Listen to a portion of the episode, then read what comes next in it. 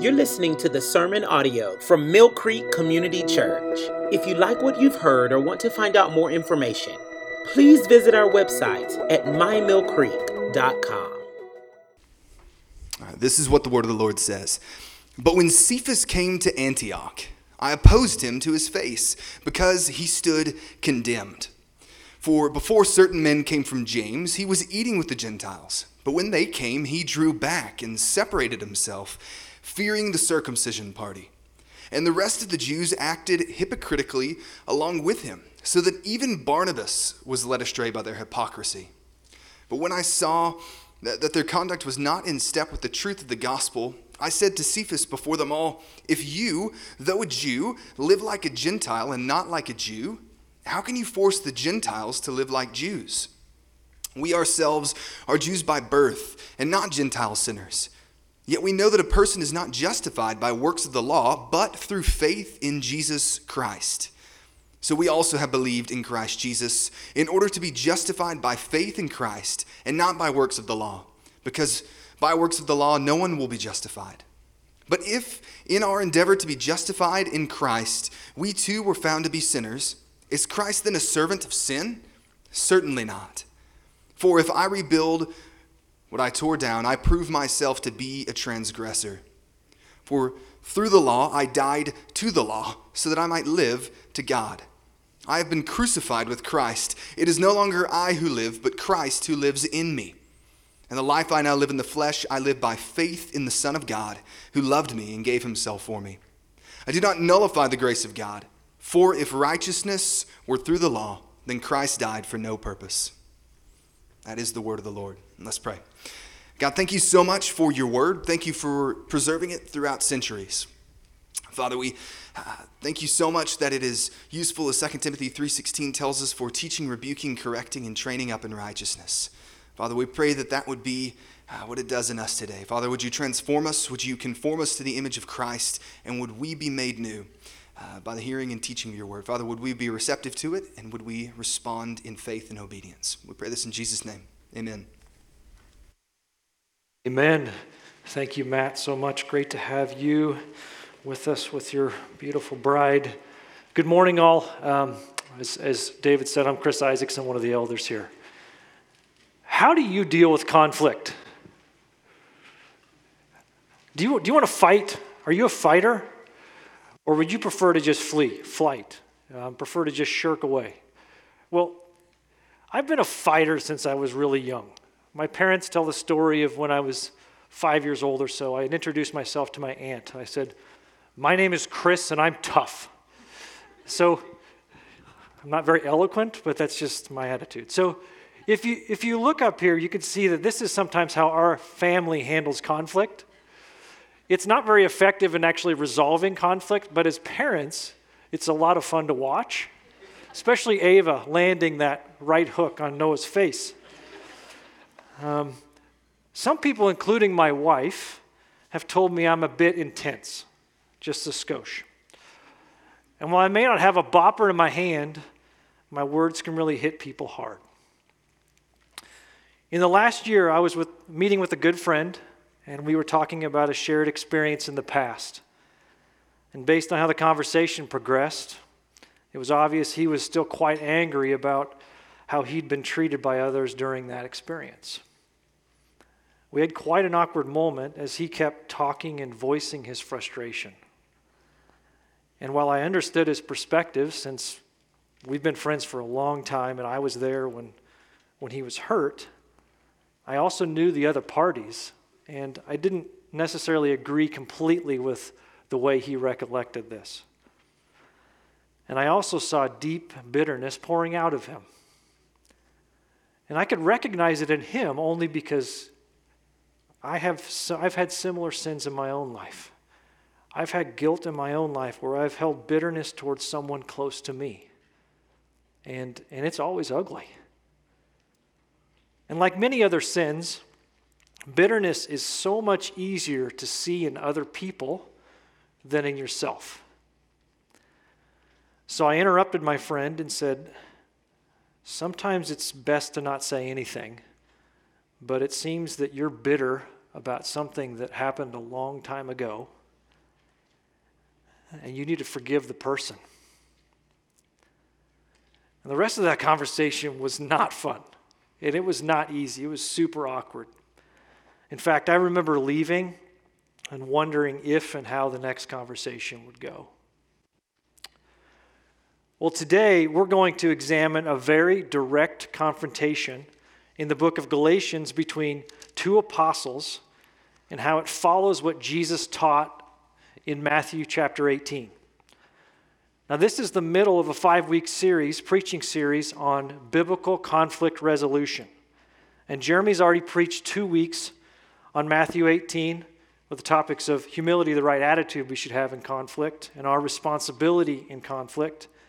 And he'll continue and finish the series the next two weeks. So you, you might be surprised as we go through this who's at conflict. Now, Galatians 2 11 through 21 provides an amazing example of how to handle gospel conflict. But the people of conflict in this text are not two people in the back bickering, they're not our kids beating each other up with boppers in the backyard. This is Paul and Peter and Barnabas. And it's a great example of how Matthew 18 and the principles of gospel conflict resolution were applied and how we can apply them today. So, channeling Jeremy here. So, if you have your Bible, which I hope you do, please open it to the book of Galatians, chapter 2. And as you're doing that, I want to provide some brief context on the book of Galatians as it leads up to this conflict in chapter 2. Now, please stay with me, especially you kids. This context is going to be a bit longer than you probably get during a normal sermon, but stay with me. We haven't been in the book of Galatians, and I think you need to know it in order for you to capture what God wants to tell us in the text, okay? So, what's this book of Galatians all about? Well, Paul, in chapter 1, Paul starts out, and Paul is writing to the, to the Galatians regarding the true gospel. He's making the case there aren't many gospels, there is one gospel. And he's establishing his calling as an apostle of God, preaching that one true gospel. Now, he wasn't one of the original apostles, but the Lord appeared to him on the Damascus Road, and he revealed the truth to him about Jesus, and the Lord called him to preach the one true gospel to the Gentiles. And, and what is that gospel that God has called him to preach to the Gentiles? Well, look in the text, chapter 1, verses 3 and 4. It says, The Lord Jesus Christ, who gave himself for our sins to deliver us from the present evil age according to the will of our God and Father the Lord Jesus Christ, who gave himself for our sins to deliver us from the present evil age according to the will of our God and Father. That, quite simply, is the gospel. That's the gospel that Paul is preaching to the Gentiles. And he's saying there's only one, and God's called me to preach it. So, that takes us into chapter 2. We'll skip some verses in chapter 1. But chapter 2 starts out, and Paul goes up to Jerusalem after 14 years in Arabia or Damascus. Now, he's been living in relative obscurity since his Damascus Road experience when the Lord called him. But he goes up to Jerusalem with two people. He goes up with Barnabas and Titus, and Titus is not a Jew, he's a Gentile. But why did, why did Paul go up with Barnabas and Titus? Because of a revelation of the Lord to set before them the gospel. But he's not met very nicely by the brothers there. It says, in fact, he's met with resistance by false brothers who wanted all the Gentiles to be circumcised in order to have fellowship or in order to be believers. Now, why? Why did these false brothers resist Paul and Barnabas and Titus? Well, these false brothers, they liked the current status quo. They liked the power structure that they had, and they wanted, they wanted to enslave the believers with legalistic additions to the gospel. They wanted the gospel to be Jesus plus something. And in this case, it was Jesus plus circumcision. Now, it's probably not a temptation for you today to say the gospel is Jesus plus circumcision. Most boys in this world are circumcised at birth because for health reasons and good reasons at that. But it is natural for every human being to want to believe that we can contribute something to our salvation. We want to believe that we have something to contribute to our salvation. That, yeah, we really need Jesus, but I can help. I can help it along. I can do something to earn the favor of God. But the irony is that our attempted contribution to our salvation actually enslaves us and others. While we're seeking freedom through that, those who say, I do a whole bunch of good works and Jesus, or a whole bunch of good works and maybe not Jesus, they seek freedom through that. It actually leads to slavery. And Paul and Barnabas and Titus, they see how wrong this, this teaching is, and they don't yield for a moment to these false brothers. Why? So that the truth of the gospel might be preserved for the Galatian believers. And the influential in Jerusalem, who are called pillars, who are James and Cephas, or Peter and John, they see that Paul's been entrusted to preach the gospel to the Gentiles just as Peter had been entrusted to preach the gospel to the Jews.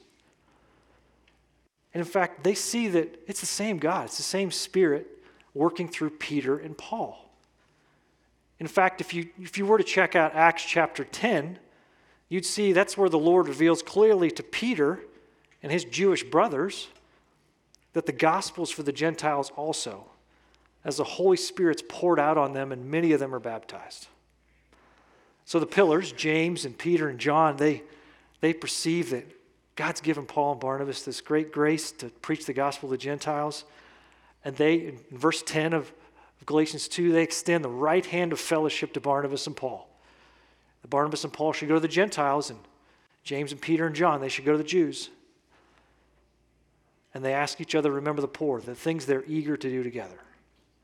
And I'm telling you what, if you've ever been to a mountaintop, this is a mountaintop experience in ministry. This is like, all right, they have shared purpose. They're going to go preach the gospel to the Jews and Gentiles alike. There's sweet fellowship amongst brothers. But the clouds are forming on the horizon because, with this context in mind, we get to our text today. And in one verse, we go from the right hand of fellowship amongst brothers to amongst apostles to gospel confrontation in verse 11. It says, When Cephas came to Antioch, I opposed him to his face because he stood condemned. For before certain men came from James, he was eating with the Gentiles. But when they came, he drew back and separated himself, fearing the circumcision party, and the rest of the Jews acted hypocritically along with him, so that even Barnabas was led astray by their hypocrisy. But when I saw that their conduct was not in step with the truth of the gospel, I said to Cephas before them all, If you, though a Jew, live like a Gentile and not a Jew, how can you force the Gentiles to live like Jews? You see, we go from the hand of fellowship amongst apostles to gospel conflict. And why? Why did it come so abruptly? Well, Peter was sinning. And that's the main problem of this text is that our sin distorts the gospel. Peter's sin was distorting the gospel to the Galatian believers. In his hypocrisy, which was driven by the fear of man, the fear of the circumcision party, was contrary to gospel truth. While Peter clearly knew the gospel, God had declared it, the gospel was, was for Jew and Gentile alike, and that justification was by faith alone. He was preaching one thing, but he was living as if justification came by works of the law, in this case, circumcision. See, Peter had adopted some Gentile living freely, but now he expected the Gentiles to live like Jews. And this led other Jews into sin also, and even Barnabas. Barnabas was Paul's dearest friend, was led astray by this. I want to take just a brief pause here for a bit of application. If Barnabas, known as the son of encouragement, an amazing man of the scriptures, can be led astray into sin by another sin, your sin never just impacts you. Peter's sin didn't just impact him. In this case, it was a relatively public thing, but no matter if you think your sin that is ever private or small and inconsequential, you might think it is, your sin and my sin never just impacts you or me. It always has an impact that's greater than that. And sin distorts the gospel. Our sin distorts the gospel. So, what did Paul do because he knew the gospel? Well, the gospel demanded that he confront sin, which is the second point, which is the gospel confronts sin. In verse 11, it says, And when Cephas came to Antioch, I opposed him to his face. I opposed him to his face. If you remember back in Matthew 18, this sounds an awful lot like Matthew 18 15, which says, If your brother sins against you, go and tell him his fault between you and him alone, and if he listens to you, you have gained your brother. And then in verse 14 of Galatians chapter 2, it says, So I said to Cephas before them all.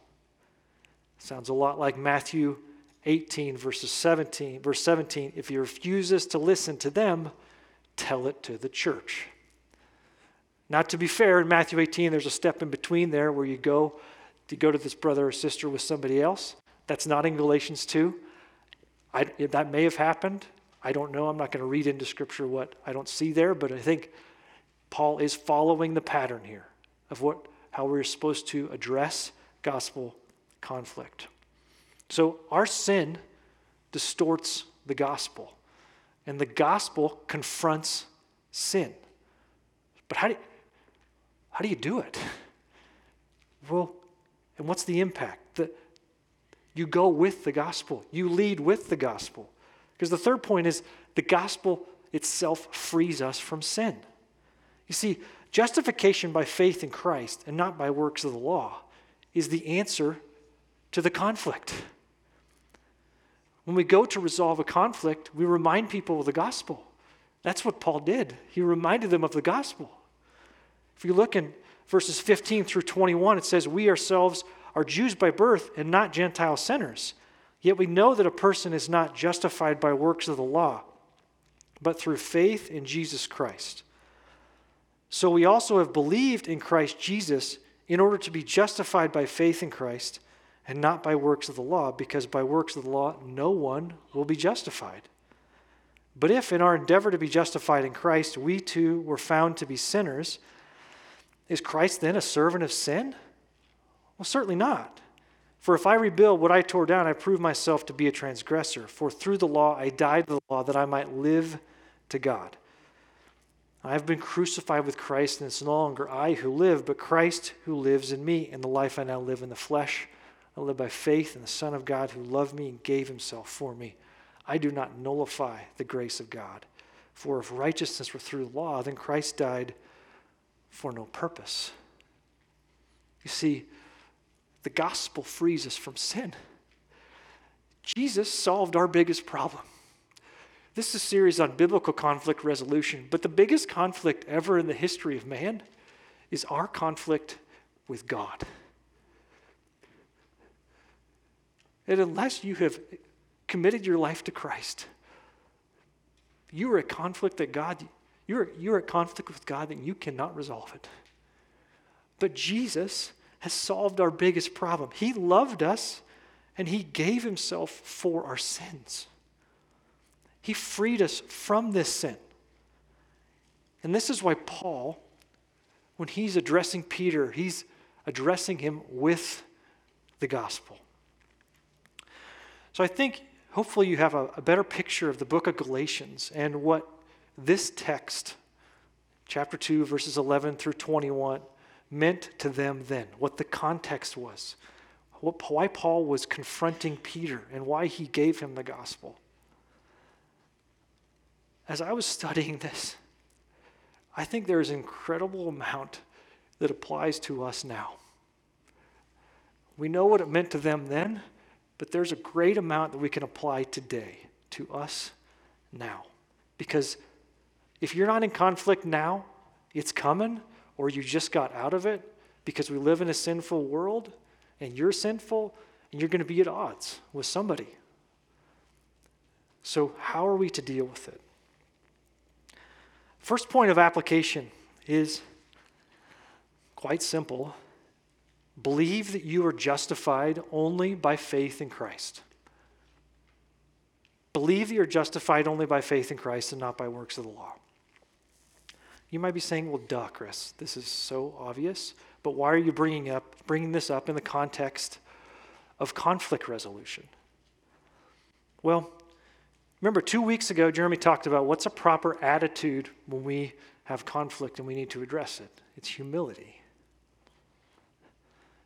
And a telltale sign that somebody's practically not living in step with the truth of the gospel is they're full of pride. They lack humility.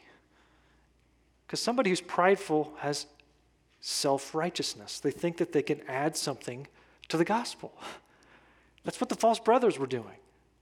So it's pride, and that's that one's relatively easy to cap to, to think about. I think what's maybe more deceptive is somebody who is overcome with shame. Oh, I, have I've done, done terrible things. God could never forgive me. No one will ever be able to forgive me. Am I, I, I'm hopeless. That's not the gospel. The gospel says that He freed us from sin, He, he loved us, and He gave Himself for us. You no longer need to be overcome with shame. You're not practically living as if you're justified by faith in Christ alone. You're living as if you need to do some things in order to clean yourself up for God. That's not the gospel. First, believe that you were justified by faith in Christ alone. Practically live that way. The second point is, again, simple. I'm a simple guy, farm kid from Nebraska. Confront sin that is contrary to the gospel. And my guess is, because this is the way I would think, you're thinking, yeah, I need to go to that person. I'm going to confront sin in their life, and we're going to get that. We're going to get that fixed. Before you go apply it that way, first examine yourself. Are you living in a way that's consistent with the gospel? Are you, is your conduct in step with the truth of the gospel? One of the ways to know if you are is are you willing to receive rebuke? If somebody brings something up to you, especially someone that's close to you, like your spouse or your kid or a dear friend, how do you take that when somebody when somebody points something out in your life that might be wrong? Are you defensive or do you take it humbly? And more so, are you even willing to accept correction or rebuke from a non believer? Maybe it's in a workplace or your neighborhood or a social setting, and, and they see something in your life and that they don't appreciate. Maybe they don't communicate it very well, but what they're saying is actually true. How do you, how do you accept that? So, first, as you're confronting sin that's contrary to the gospel, confront it in your own life first. Take the log out of your own eye so that then you can help restore another. And once you've humbly done that and repented of any sin, then you would be ready. Then we would be ready to lovingly confront other believers whose conduct is not in step with the truth of the gospel. And this is where God, in His infinite wisdom, gave us scripture that is timeless, and He even tells us how, I think. If you look in verse 11, it says, But when Cephas came to Antioch, I opposed him to his face. Now, clearly there was no internet, telephone, text, social media any of that during this time. None of that. So, does this no longer apply to this? I believe it absolutely applies to us today. If we are going to address conflict, we go face to face. Not through gossiping to another person, not through a long text, not through a meticulously crafted email that can be easily misinterpreted not through some other means, not even through a phone call where you can't read the person's body language, and maybe not even through Zoom or a video conference. Brothers and sisters, conflict resolution is not done at a keyboard. It's not done at a keyboard and then you hit send and you, you wait for the, the damage to be done. When you go to somebody face to face, it's a sign of love. Do you love the person enough to go to them?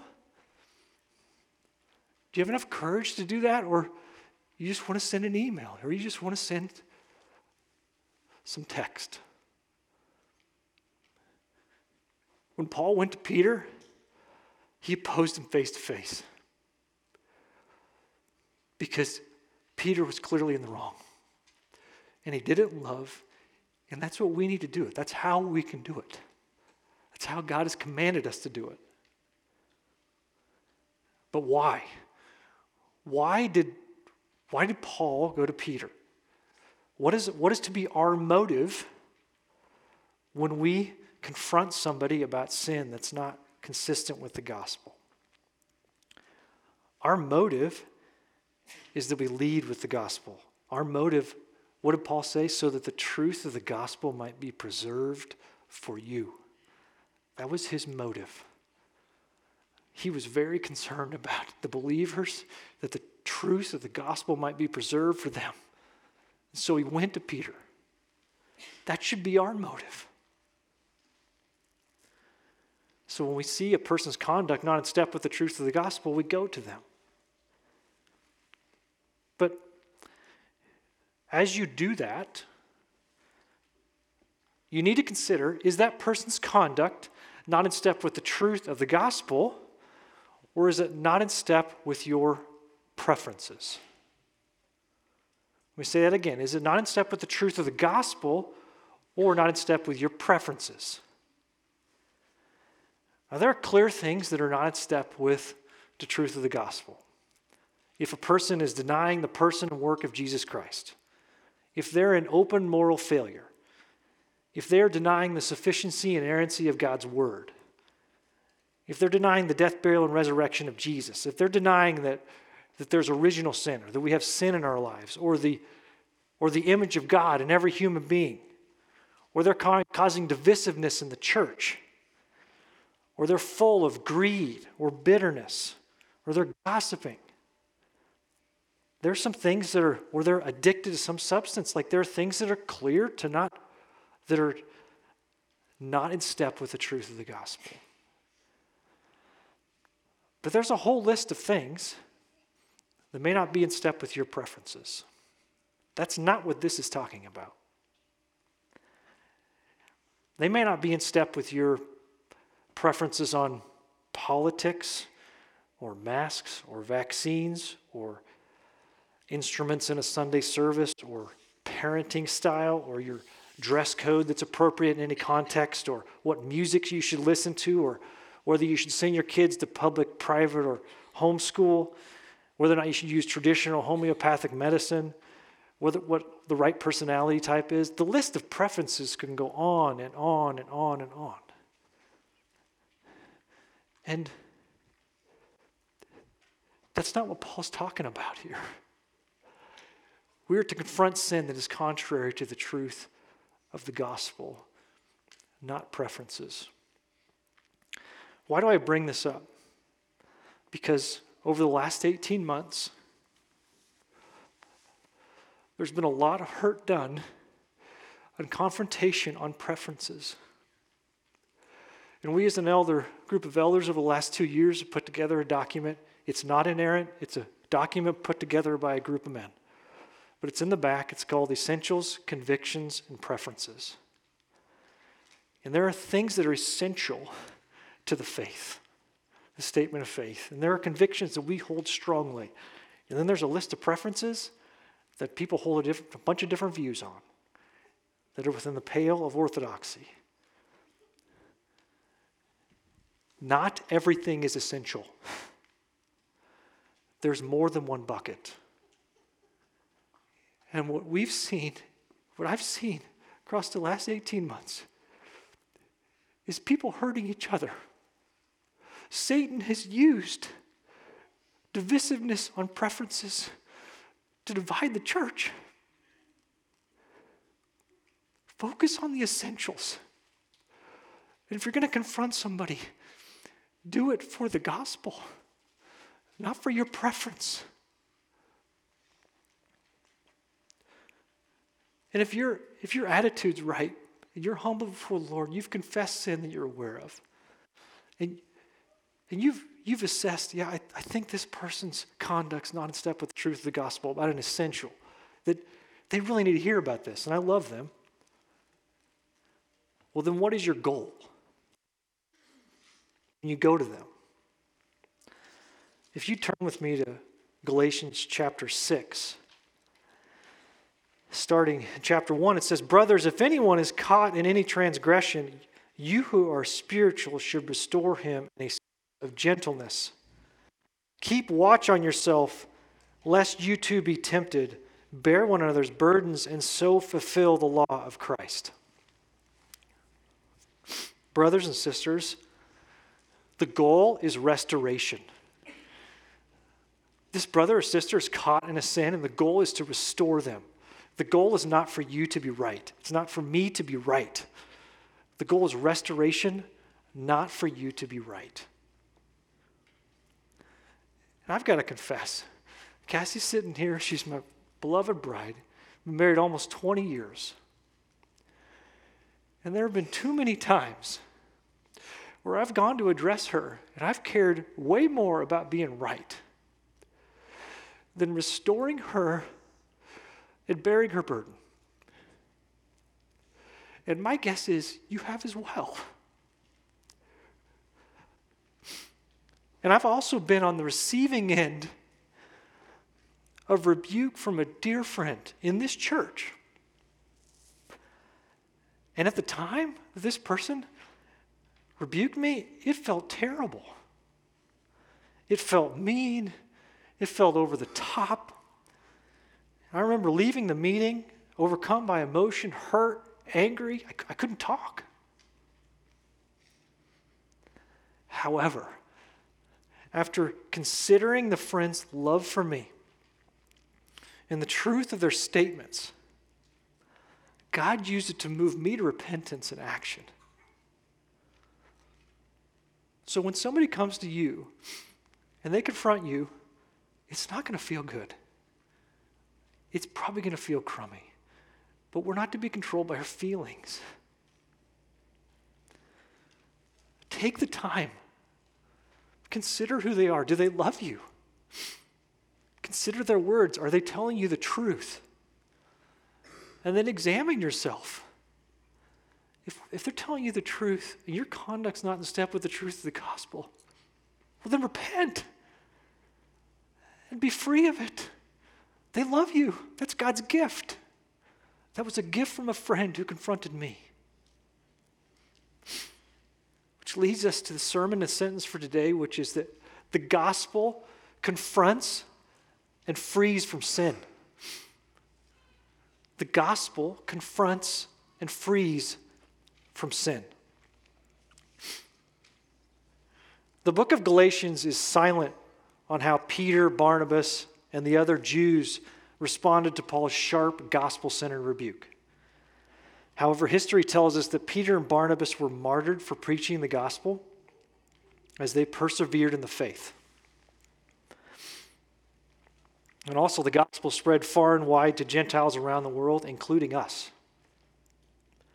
Paul's confrontation with Peter was not based on his own righteousness, but only on the righteousness of God received by faith in Christ. Paul was fine if the gospel pointed out that he was the chief of sinners. And in fact, it did. and he rejoiced in that, in the freedom in the gospel. Paul had to confront a dear brother and apostle, and you may need to confront a dear brother or sister in Christ for the sake of the gospel. Start with humility from rightly understanding and applying the gospel in your own life. And then seek to confront and restore with a spirit of gentleness, desiring to bear one another's burdens and fulfill the law of Christ. Well, just as our kids can contrive a lot of ways to deal with conflict that are kind of selfish, mankind has been thinking of ways to try to resolve conflict or deal with conflict for ages. Think of how many wars we've had. Think of all the ways in which we, we fight as human beings. But God has made it clear in the Bible, in Matthew 18, Galatians 2, and elsewhere, how we are to deal with conflict. It is not easy or fun at the moment, and it may never be, but it is right and it is good and it is pleasing to the Lord. So, what motivated Paul should motivate us that the truth of the gospel might be preserved for you and for them. So, do we love one another enough to gently, directly, and truthfully confront each other when someone's not living in step with the truth of the gospel? This is God's plan. Not easy, but good. May we be ruthless, humble and ruthless with sin in our own lives so that we can be useful in gently restoring others that are caught in sin. Well, as I started, I mentioned, I mentioned a conversation I had with a dear friend who, who I perceive was, was struggling with bitterness in the confrontation, the very awkward conversation we have.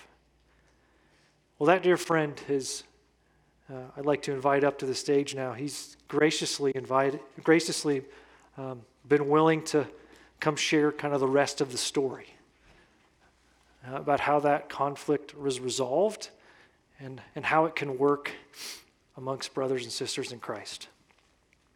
So, this is Kenny Conklin while they're getting him a mic. Kenny's a dear, dear brother in Christ. We've known each other for almost 20 years. We've done a lot of things together, and uh, he's one of God's greatest gifts to me in this world. So for him to do this is just way above the call of duty for a friend. Um, but I've been praying all week that God would use it to encourage you in your relationships. So, Kenny, how did you feel when I confronted you about bitterness? Uh, I think initially it was um, uh, disbelief, defensive, uh, like like you were talking uh, as you were teaching. Uh, but just to set this up, if you will, um, this Bible here, Chris gave to me, and he, dated, he actually dated it. It's uh, January 1st, 2000, uh, January 30th, 2004.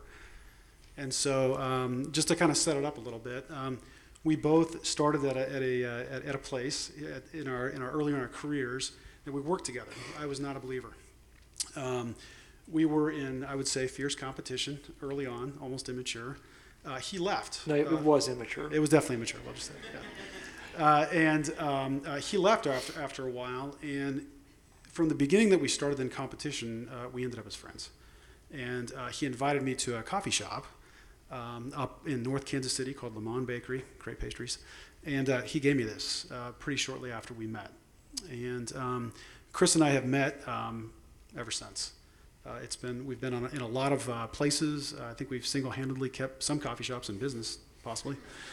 Uh, and so uh, when when Chris confronted me, and and we had this uh, conversation, um, it was about things that had happened in the past, and I had this strange tension in my mind. It's it's what I was saying I thought was logical, but something was coming out of my heart, and those words were coming together and I could tell, I could, I could tell that it, Chris was getting really uncomfortable because he was kind of sleeking down in his chair, and you know his face was kind of making, you know, the faces that I know of Chris over the time when I'm saying something he doesn't approve with, and um, and after I think I just paused for a while, um, you know, he, he looked at me, and uh, and I knew that it was something serious was going to come out, And he said, Kenny, uh, sometimes I think it's best to just not say anything. And then he said, I think you're very bitter about this situation. And that's when I was in disbelief. I, I was in a defensive posture, and we had this very awkward moment. It lasted, I don't know, felt like a long time. Just silence. And I looked at him, and I said, You're right. And I spent the next, I don't know, several weeks thinking about this thing because I, I felt like, for those of you who know who this guy is, I felt like Muhammad Ali punched me in the face. And, and I felt dazed. And I was kind of walking through the next few weeks thinking about, wow, I never really thought of myself as a bitter person. I had things in my childhood that um, I've had to have forgiveness, forgive people for, and things like that. But I never thought that I was, you know, a, a, a bitter person. So I, you know, went into the book, the Good Bible. Um, I, uh, I read, I prayed. Um, we had conversations. I'm sure since then, mm-hmm. met so many times, it all just kind of seems like they come together. Um, but uh, there's not a lot of verses in the Bible that have to do with bitterness. Um, but there is one that I think um, really kind of helped me, and that's Proverbs 14. Uh, uh, uh Proverbs 14:10. Each heart knows its own bitterness. I think that's what was happening to me that day. Is that I had this logical mind, but my heart was really showing what was going on uh, during that moment. Hmm. Thanks, Kenny, for sharing so openly um, about how, how you felt in the, the resolution there. I guess anything, how could I have done better in a in addressing you. Because oftentimes what happens in these is when you confront somebody, it's you're never perfect in the way you do it. So anything I could have done be- better in the way I confronted you. I, I, I've been thinking about this since you posed the question. Uh, when you posed all these questions, they were, they were like, wow, gosh, I really got to think about these. Um, I honestly felt like you did an amazing job of understanding where I was at emotionally, um, really uh, addressing me at that stage, being serious about it and quite frankly, just listening. And there wasn't a resolution. It was it was a, it was a, there was a tension. There wasn't a resolution. And so, maybe just a this is unscripted, Kenny. Since Uh-oh. we're in the second service, I thought we'd just add one here. I knew so, there was another question. so talk to talk to us about what happened in your heart. Like, how did you respond to the confrontation after you left the meeting? And uh, because I've noticed some amazing things in your life since then, frankly. But just what happened in your heart after that? I would, you know, I, I think that um, I am much more conscious about somebody who may say something that you know may be perceived as offensive or uh, make me angry or something like that. Uh, you know, I'm I'm much quicker at trying to identify it. And, and quite frankly, um, when I was unpacking the things that were just coming up, I realized that most of them were preferences and were things that I shouldn't have been mad at the situation about and that I didn't have the full context. And so it's really kind of stepping back and trying to understand sooner. Um, bitterness is a silent killer and, uh, and it can really grip hold of you. And so I really try hard now to, uh, you know, much earlier hmm. identify, I would say, as hmm. best I can. So, Kenny, here's the fun part for you. Can you share an example of a time when you've had to confront me? So, kind of going back to uh, the beginning uh, of our relationship, uh, that started out with pretty intense uh, competition. Um, there have been instances uh, over the over the years where I've had to say, "Chris, that's a little intense," you know, and uh, and we've had discussions around that. I would say that's, but like, but, but but honestly, I I think it's like any most of us, um, our strength is our weakness, right? Chris is a highly competitive individual. He's been amazing, but you know, just like things that I have, we got to keep those things in check too. That's why relationships matter, and uh, and just being direct matters. Yeah. Thank you, Kenny, for being willing to do this. Hopefully, you've gained something from it. God's plan for us in resolving conflict is good. It works. The reason that Kenny's been willing to do this, and I was so encouraged, is that we need relationships like this. You need relationships like this where people could speak into your life. I need relationships like this. You need to invest time. Kenny talked about we've known each other for almost two decades. I think if we'd known each other or hadn't spent any time together, he wouldn't have listened. And I wouldn't have listened to him likewise. You need to invest time so that there's something to draw on when you need to confront somebody. But God's plan is good. Let's pray.